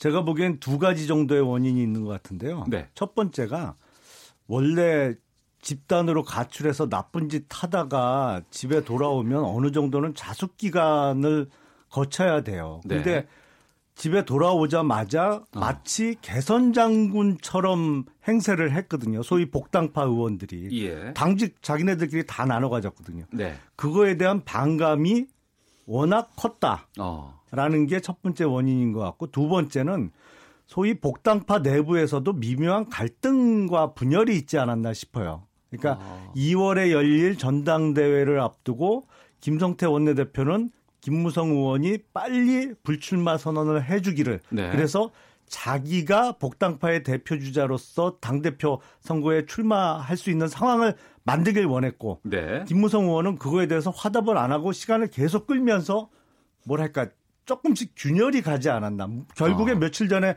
불출마 선언은 했습니다만 네. 아 원래 이그 가출하고 이렇게 같이 돌아다니는 친구들이 내부 결속력은 세거든요. 어. 근데 그 센 결속력 내에서도 약간의 분열은 생겼던 것으로 보인다 이렇게 생각합니다. 그러니까 복당파 쪽에서는 분열이 생겼고 그럼 네. 이쪽에 홍문정 의원의 단어로 표현하면 수당파. 예, 뭐 잔류파가 됐던 수당파가 됐던 당에 이쪽에서는 남아 있던 결속이 예. 더잘 이루어졌고. 그렇죠. 어. 그래서 표차가 생각보다 많이 났습니다. 예. 예, 자유한국당 쪽으로 넘어왔습니다. 최민희 의원님. 아, 말씀하시죠. 저뭐 너무 좋습니다. 네. 우선 이 결과를 보고 제가 느낀 건 친박은 힘이 세다. 어. 음, 그리고 역시 자유한국당의 최대 주주는 친박이다. 예. 네, 이걸 증명한 거라고 생각하고요. 그리고 결국은 친박에서는 원내대표 후보를 최소한의 양심 때문에 못 낸 거잖아요. 네. 예, 그 국민들 눈을 의식해서 그런데 어, 덜 밉거나 음. 그래도 조금 음, 조금 표현이 그렇습니다만 자기들의 생각을 좀 더 반영할 수 있을 것 같은 쉬운 상대 쪽을 민 거다 네. 어. 이렇게 생각이 듭니다. 근데 예. 어, 일단 보수 정당에서 여성 원내대표가 나온 것은 뭐 의미 있는 일이라고 보는데요. 네. 나경원 의원 하면 떠오르는 이미지가 저는 세 가지 정도예요. 예. 첫째는 스타입니다. 음. 명실공히 스타. 네. 근데 스- 원내대표는 나를 내세우는 게 아니라 협상하는 사람이거든요. 네. 그 스타와 협상이 과연 공존할 수 있을까 한 사람 속에서 이거. 두 번째는 아 드디어 자유한국당은 유치원 3법을 안 하겠구나. 네. 왜냐하면 이분이 사학재단 집안 출신이잖아요.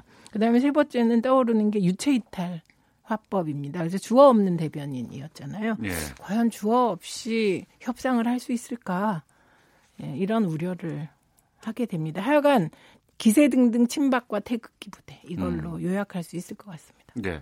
나경원 의원은 그 탄핵에 찬성을 했습니다. 그랬죠. 예. 그리고 어, 잔류파이긴 하지만 예, 탈당은 또 안 했어요. 예.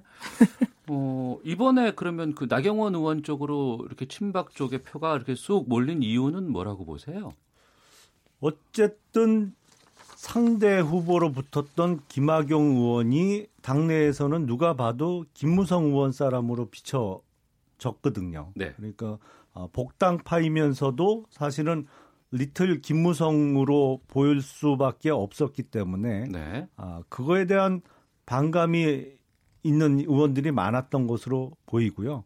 그러니까 뭐 친박이 최대 주주다 이렇게 말씀하셨습니다만 사실은 뭐 후보 자체를 못 내는 상황이에요. 그리고 음. 친박이라는 게 그 몇 명 남아 있습니다만 그것도 이제 친박 핵심으로 지목된 아, 의원들이 있습니다만 사실은 뭐 그 어떤 구심점이 될 수 있는 상황은 아니거든요. 네. 그분들도 뭐 자신들의 어떤 좌장으로서의 역할을 했던 게 아니고 그냥 친박 핵심이라고 분류만 됐고 결국엔 뭐 다 알려졌지만 박근혜 당시 대통령하고는 전화 통화도 거의 안 되는 분들이었어요, 사실은. 그렇기 때문에 그 복당파와 잔류파의 대결이었고 네. 뭐 친박의 기세 등등 아니면 친박의 부활로 해석하기에는 워낙에 나경원 의원이 친박 의원도 아니었고 음. 그쪽 색깔도 아니었기 때문에 조금 무리가 아닌가 싶습니다. 네. 김병준 비대위원장은 어떻게 돼요, 이제? 그냥 뭐 전당대회까지 가시는 거죠, 뭐. 이제 뭐 이번 주에 아, 당협위원장 그 물갈이 명단을 발표한다고는 합니다만 예. 나경원 의원은 거기에 대해서 반대되는 입장이잖아요, 지금. 그 당내 분란만 일으키는 것이 아닌가 뭐 하는 의구심이 있거든요. 그리고 아니 그리고 당협위원장 안 시켜주면 뭐예요? 현역 의원인데 그 지역에 국회의원 후, 후원의 사무실 그냥 두고 계속 활동할 수 있거든요. 그러니까 별로 실효성은 없어요. 제가 생각해도 네. 그냥 망신 주기 효과 정도는 있겠죠. 이번에 당협위원장 잘렸다며. 근데 문제는 1년 후에 있을 공천은 완전히 또 별개 이야기란 말이죠. 그러니까 이번에 당협위원장 교체가 어떤 의미가 있을까 싶고 김병준 비대위원장은 아무래도 힘이 빠질 수밖에 없는 상황이죠. 이제 네. 갓 선출된 원내대표 중심으로 당이 운영될 게 뻔하니까요. 네. 앞서 최민희 의원께서 친박은 힘이 세다라고 네. 말씀해 주셨는데 그러면 이번 상황으로 보면 이른바 복당파 그리고 이제 어, 이쪽 세력은 앞으로 어떻게 될까요? 어, 그거는 지금 말씀하셨듯이 그게 의미가 있는지 없는지 잘 모르겠습니다. 그런데 어, 과연 지역위원장 물갈이를 얼마나 어떻게 할 것인가. 예. 그러니까 지금 이제 복당파 쪽에서는 어, 이렇게 새가 기운 상황에서 어, 얼마나 칼을 휘두를 수 있을 것인가에 따라 미래가 결판 나겠죠. 네. 만약에 김학용 의원이 원내대표가 됐다면 친박당을 만든다 뭐 한다 이러면서 자유한국당이 시끄러웠을 텐데 네. 지금은 거꾸로 복당파들이 그러니까요. 이제 어떻게 살아가야 하나 어. 어, 이런 이걸 고민해야 될 상황인 것 같고 네. 그다음에 가장 치명상을 입은 건 김무성 의원으로 보입니다. 네. 그래서 이제 거꾸로 복당파들이 우리는 어디로 가야 하나. 어. 예, 지금 그런 상황인 것 같습니다. 그거를 증명하듯이 태극기 집회가요. 탄핵 7적을 뽑았더라고요. 탄핵 7적. 예. 예, 그래서 거기에 이름 올라온 분들이 대부분 이제 그 복당파들입니다. 그리고 바른미래당에 있는 의원들 일곱 일곱 명. 예. 예, 그래서 근데- 태극기 부대가 어쨌든 지금 현재 자유한국당이 태극기 부대를 껴안겠다는 메시지를 나경원 대표도 예, 그 메시지를 주지 않았습니다. 김영남 원장 근데 이번 원내대표 선거는 사실 전초전이에요. 진검승부는 아직 남아 있습니다. 내년 2월 전당대회가 진정한 진, 아, 진검 승부고요. 네. 사실은 그 결과도 다시 한번 소위 통합 전당대회 명분으로 다시 한번 흔들 기회가 있어요. 이거 갖고 뭐 어느 한편이 완승하고 완패하지는 않았습니다. 알겠습니다. 그러니까- 뒷번호 2709번 쓰시는 분께서 정치권 파벌주의 제발 우리나라에서 사라졌으면 좋겠습니다. 라는 의견 주셨습니다. 헤드라인 뉴스 듣고 잠시 쉬었다 오겠습니다. 이낙연 국무총리가 문재인 정부 출범 이후 1,600건이 넘는 규제를 개선했다며 정부가 발표한 많은 규제 개선안이 현장에서 어떻게 적용되는지 국무조정실이 점검한 뒤 보고하라고 주문했습니다. 지난달 자동차 내수 판매는 줄고 수출과 생산 규모는 늘어난 것으로 분석됐습니다. 전기차 등 친환경차의 약진이 두드러졌습니다.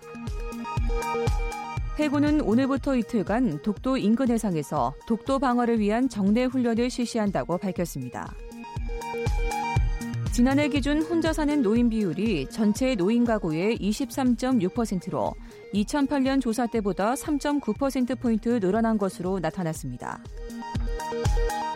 올해 9월에 출범한 대통령 소속 군사망 사고진상규명위원회가 지금까지 단체나 개인으로부터 1,160여 건의 진상규명 신청을 받았다고 밝혔습니다. 초등학생의 희망 직업으로 인터넷 방송 진행자인 이른바 유튜버가 처음으로 등장하는 등 학생들의 희망 직업이 다양해지는 것으로 조사됐습니다. 지금까지 헤드라인 뉴스 정한나였습니다. 이어서 기상청의 윤지수 씨 연결합니다. 네, 미세먼지와 날씨 정보입니다. 먼저 미세먼지 상황을 보면 전국 대부분 지역 보통이거나 좋은 단계를 보이고 있습니다. 하지만 초미세먼지 상황의 경우 좀 다른데요. 서울과 인천, 경기도, 충청북도, 대구 지역을 중심으로 초미세먼지가 나쁨 단계를 보이는 곳이 많습니다. 오늘 오전에 중국 쪽에서 미세먼지가 유입이 됐는데 이 영향을 받기 때문입니다. 하지만 북서쪽에서 찬 공기가 유입되고 있어서 나쁨 단계를 보이는 곳도 일시적인 현상에 그칠 것으로 예상이 되고요. 내일은 전국적으로 미세먼지는 보통이거나 좋은 단계 깨끗한 공기가 예상되고 있습니다. 하지만 북서 쪽에서 찬 공기가 밀려들면서 오늘 부쩍 추워질 것으로 예상됩니다. 중부지방을 중심으로 눈이 내렸고 지금은 충청지방을 중심으로 눈이 내리고 있는데요. 이 눈은 오후에 그치겠습니다. 하지만 내린 눈이 빙판을 이룰 가능성이 있습니다.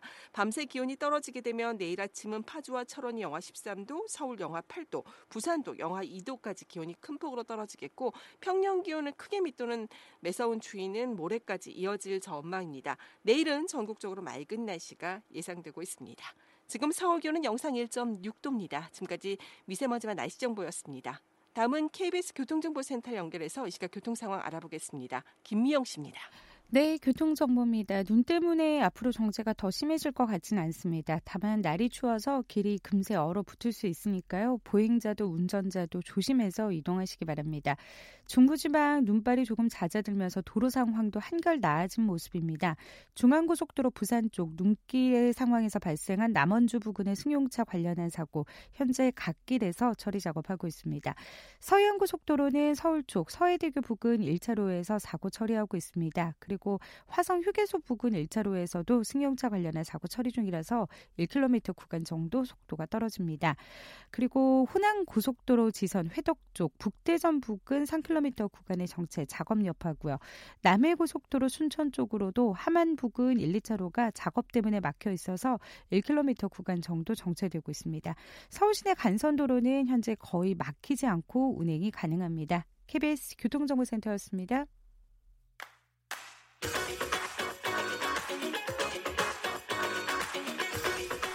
오태훈의 시사본부는 청취자 여러분의 참여를 기다리고 있습니다. 문자 번호 9730, 짧은 문자 50원, 긴 문자 100원의 정보 이용료가 있고요. 콩 게시판은 무료입니다. 생방송 중에 참여해 주세요. 네, KBS 일라디오 오태훈의 시사본부 듣고 계신 지금 시각 1시 32분 지나고 있습니다. 더불어민주당의 최민희 전 의원, 자유한국당의 김용남 전 의원과 각설하고 국회 이야기로 넘어가겠습니다. 민주당이 연동형 비례대표제에 대해서 동의한다고 밝혔고 2월 중 국회 의결 시한까지 못 박았습니다. 그런데 자유한국당은 여전히 부정적인 입장을 보이면서 논의는 원점으로 좀 돌아간 모양새인데요. 김영남 의원님, 네. 자유한국당의 선거제 개편에서 논의가 가능할까요? 지금 처, 체제에서? 지금 그러니까 연동형 비례대표제 도입을 놓고 제 말이 맞잖아요. 그러니까 지금 제가 항상 범 여권이라고 불렀는데 민주당, 정의당, 바른미래당, 평화당은 도입하자는 거고 네. 자유한국당은 도입하지 못한다는 겁니다. 어. 근데 연동형 비례대표제는요. 예. 우리나라 권력 구조를 대통령제가 아닌 의원내각제로 바꾼다는 전제 하에서나 논의해 볼 수 있는 제도입니다. 네. 그것도 의원내각제로 바꾼다 하더라도 과연 비례대표 국회의원 수를 대폭 늘리는 게 바람직하냐? 저는 대단히 부정적입니다. 음. 근데 이걸 지금 해내라고 지금 손학규 대표님하고 이정미 대표가 일주일 넘게 단식을 하고 계신데 오늘로 8일째예요. 그러니까요. 저는 워낙 명분이 없는 주장을 하고 계시기 때문에 네. 이거를 한국당은 도저히 받아줄 수 없는 입장이고 음. 그리고 사실 제 생각으로는 민주당도 정의당에서 하도 못 살게 구니까 그냥 동의한다고 얘기는 했지만 한국당이 반대해 줄 거를 알고 있기 때문에 동의해 준다고 얘기를 바꾼 것 같아요. 어차피 어. 정의당한테 더 이상 공격받기 싫어서. 예.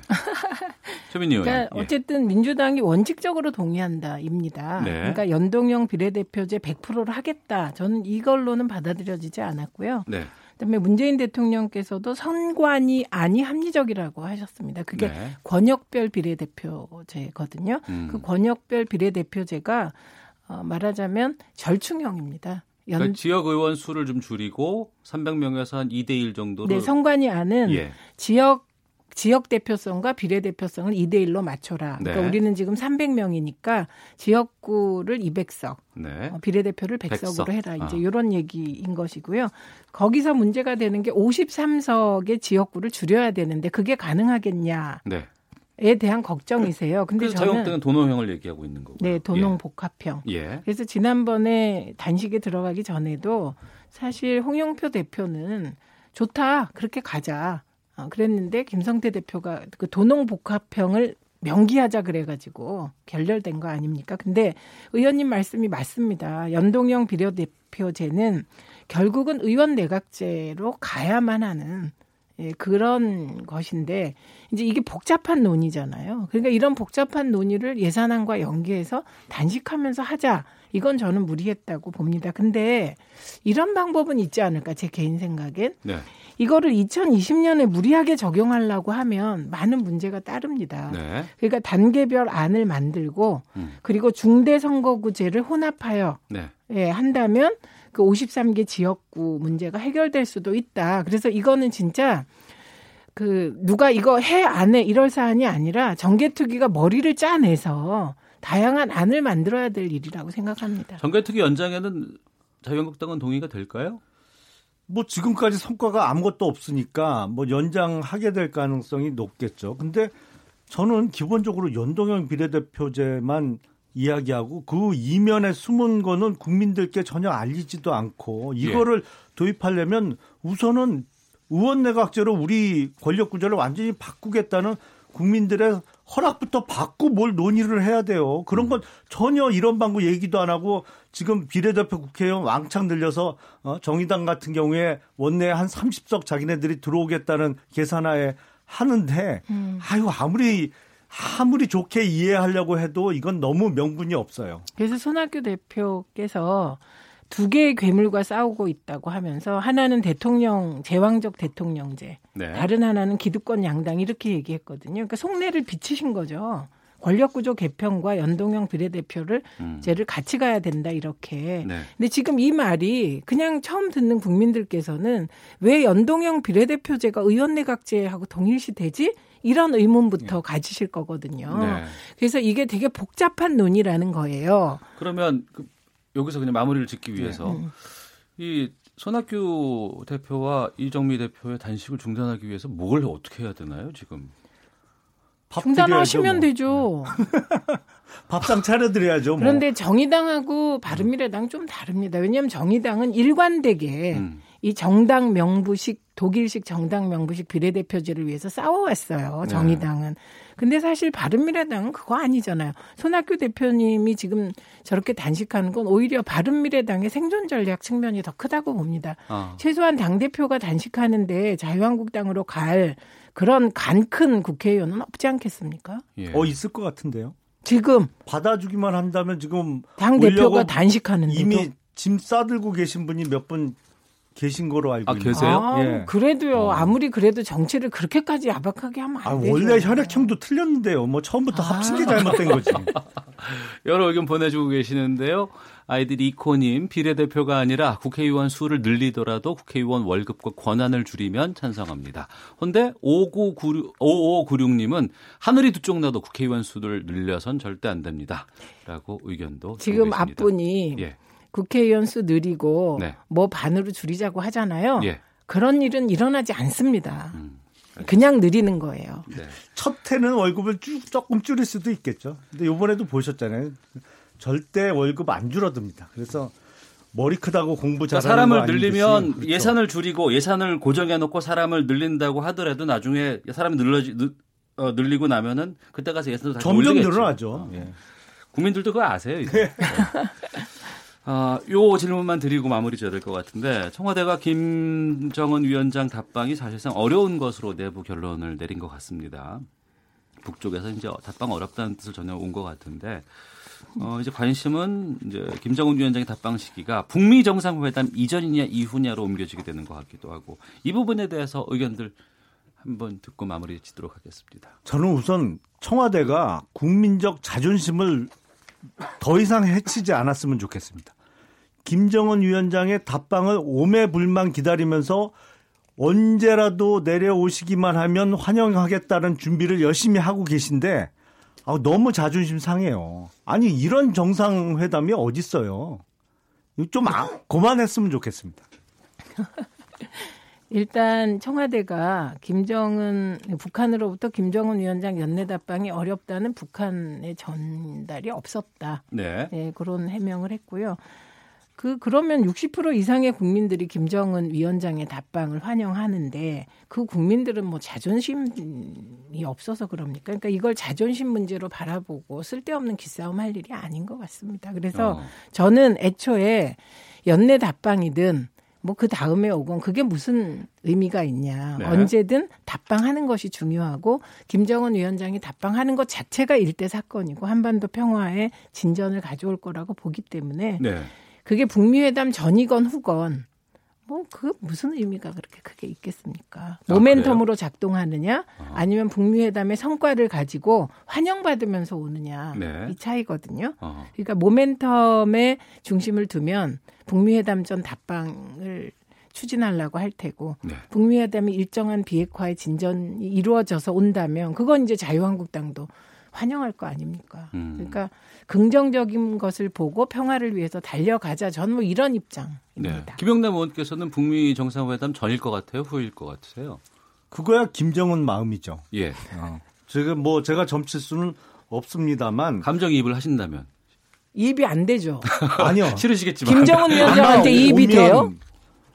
감정이입은 당연히 안 되죠. 그쵸. 제가 어떻게 독재자하고 감정이입이. 되겠어요. 근데 아마도 오면 북미 회담 전에 오려고 하겠죠. 왜냐하면 북미 회담에서 어떤 실질적인 성과를 낼 수 있느냐. 네.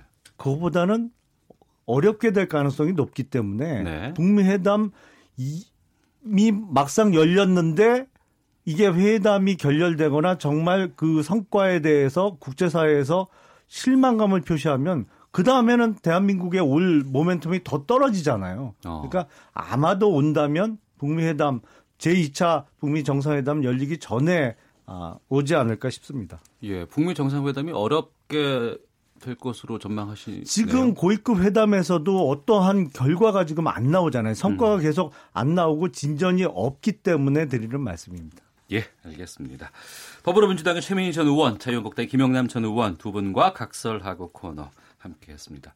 두 분 말씀 고맙습니다. 감사합니다. 고맙습니다.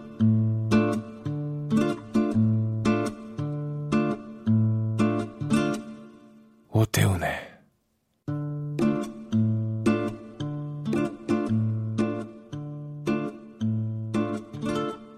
시사본부.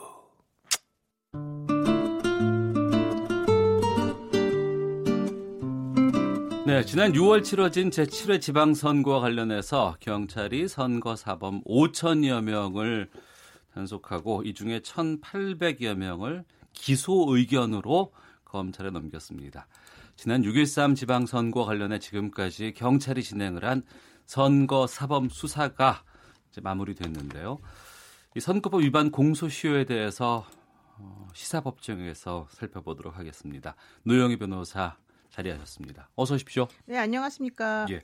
요즘 여기저기 참 많이 바쁘시대요. 아침, 아침마당에 나오셨던데, 보니까. 예, 어쩌다 한번 나갔습니다. 아, 네. 예.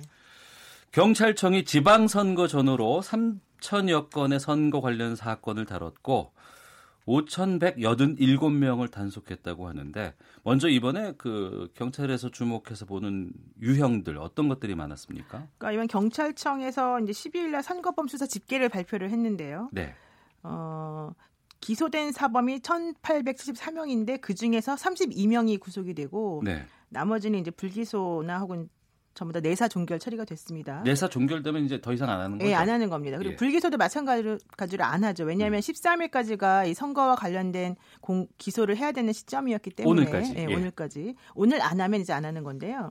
유형별로는 허위 사실 공표, 그러니까 남을 비방하거나 흑색 선전하는 거잖아요. 예. 이게 33.8%로 1,752명, 또 금품 제공 18.4%, 현수막 벽보 훼손, 뭐 여론 조작, 공무원 선거 영향 이런 식의 그 순으로 이제 이루어졌습니다. 근데 가장 중요한 게 이 흑색 선전 사범이 많이 늘어났다는 거. 네. 이런 것들이 좀 이번 선거에 좀 포인트가 아니었나 생각됩니다. 예.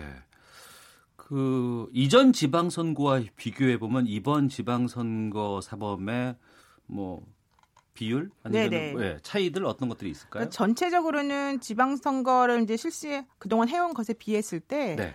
선거 사범이 많이 줄었 다는 거예요. 아, 많이 줄었어요. 예, 많이 줄었다는 긍정적인 거예요. 거네요, 그렇죠. 그거는. 긍정적인 거잖아요. 예, 예. 근데 흑색 선전은 많이 늘었다. 어. 오히려. 그래서 네. 전체적으로 이제 늘었는데 그 중에서 어떤 게 또 늘었냐면 SNS 있잖아요. 요즘 예, 예. 사회 서- 서비스라고 하는 거. 네. 그런 걸 통해서 하는 흑색 선전이 많이 늘었고 예. 그리고 현수막 벽보 훼손 사범이 많이 증가했다. 음. 그러니까 어, 흑색 선전이 예를 들면 1,545명이 작년 그러니까 지난 6회 지방선거였는데 이번 7회에는 1,752명으로 13.4%가 늘었고 네. 벽보 등 훼손 같은 경우에도 17.2%가 증가를 했는데 불법 인쇄물 배분은 오히려 더 감소를 한 것으로 지금 보이고요. 네. 금품 제공 같은 경우도 사실은 조금 많이 줄어든 것으로 지금 보이고 있습니다. 예.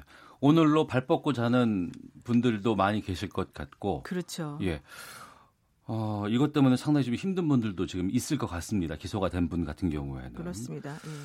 그 검찰이 기소가 되면 어떤 과정을 또 거쳐야 돼요? 일단 뭐 제- 기소라는 거는 결국 재판을 한다는 건데요. 네. 이제 두 가지가 있는데 약식 기소가 있고 그다음에 정식 기소가 있어요. 그리고 네. 구속 기소가 있고 불구속 기소가 있는데 네. 약식 기소라고 하는 건 그냥 검찰청에서 이제 가볍게 벌금형 얼마 이렇게 그냥 내리면 본인이 그걸 받아들고 오케이 하면은 그냥 그 벌금만 내면 재판도 안 하고 끝나는 거예요. 재판까지 가지도 않고도 예, 예. 그 그런데- 검찰이 할 수 있는 거고요. 예, 그런데 그것을 싫다 그러면 정식 재판을 받은 날로부터 일주일 안에 신청을 해서 다시 재판을 하면 되는 거고요. 네. 구속하고 불구속은 뭐 잘 아실 테니까 구속 사범인 경우에는 인신이 구속이 되어서 또 이제 빨리빨리 이 정리를 해야 되는 그런 부분이 있고 음. 불구속 사건 같은 경우도 선거 범죄는 대법원까지 한 1년 안에 다 끝이 나야 되는 게 원래 원칙이거든요. 네. 그래서 이제 그 그런 식의 재판 과정을 거친 다음에 음. 처분을 이제 받게 되는데요. 예컨대 당내 경선 매수를 하게 되면 보통 기본이 징역 4개월에서 1년 정도예요. 네. 근데 이거를 좀 줄여주거나 이렇게 여러 가지 어, 양형 사유를 들어가지고 하게 되면 징역 8개월 이하로 처분하거나 아니면 벌금 50만 원에서 30, 300만 원 정도 네. 처벌받는 그런 게 있고요. 뭐 후보자 비방이라든가 허위 사실 공표 우리 이제 이재명 지사 건에 대해서 많이 알고 계시잖아요.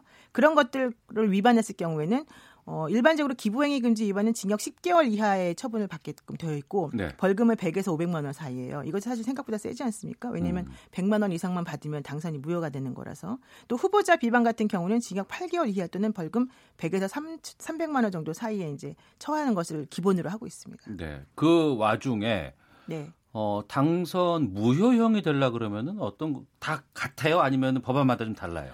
어, 근데 기본적으로 당선 무효형은 우리가 뭐 벌금 100만 원이면 무효다 이렇게 알고 있잖아요. 그렇습니다. 네. 예. 그래서 일반적으로 본인이 스스로가 이제 어떤 범죄를 저질렀는데 그게 예를 들면 어떤 정치인이 뭐 100만 원의 처분을 받았다. 처벌을 받았다. 그러면은 당선이 무효가 되는 거고요. 네. 이제 그 말고 회계 책임자라든가 뭐 배우자라든가 이런 사람들이 또 자기 선거를 도와주다가 아, 관계자들. 예, 예, 도와주다가 또그 형사 처벌을 받는 경우가 있어요. 예. 그러면 그 사람들이 또 받는 그 형사 처벌을 받으면 그것 때문에 또 내가 당선직이 무효가 되는 경우도 있어요. 아 그래요? 그러니까 예컨대 우리가 가장 논란이 됐던 게 이재명 지사 관련된 내용이잖아요. 예, 그 예. 해경궁 트윗이라고 하는 그 트윗이 네. 만약에 이번엔 기소는 안 됐습니다만은 만약에 기소가 되어서 해경궁 김 씨라는 걸로 특정되었던 그 김혜경 부인 여사가 네. 만약에 뭐 처벌을 받았어요. 네. 그러면 그것 때문에 당선이 무효가 되는 거 아닙니까? 이렇게 물어, 물어봤었거든요. 근데 그런 것들은 이제 본인이 스스로 하는 죄에 대해서는 뭐 되지만은 배우자가 그렇게 허위 사실을 유포했을 때에 뭐 처벌받은 것 가지고는 당선 무효까지는 되지 않는다. 네. 다만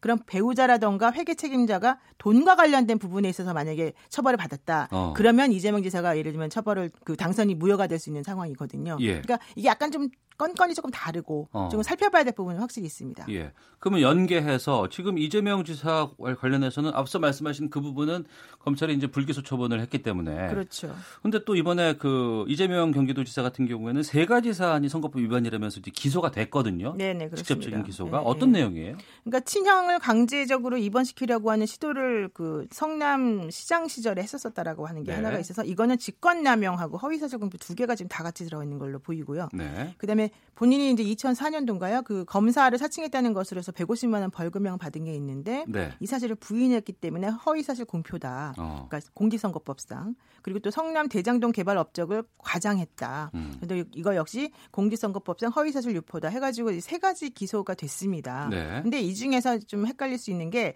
예컨대 공직선거법 위반으로 100만 원의 벌금을 받으면 무조건 지사직이 다, 그 무효가 되는 거예요. 당선됐어도. 네. 근데 만약에 친형 강제 입원 관련해서 그와 관련된 허위 사실 유포는 뭐 인정이 안 되고 음. 직권 남용만 인정이 됐다. 예, 예. 그럼 직권 남용은 공직선거법상의 범죄가 아니거든요. 어. 직권 남용은 형법상의 범죄예요. 예, 예. 형법상의 범죄에 대해서는 100만 원 벌금 받으면은 지사직이 무효되는 게 아니에요. 그러면요.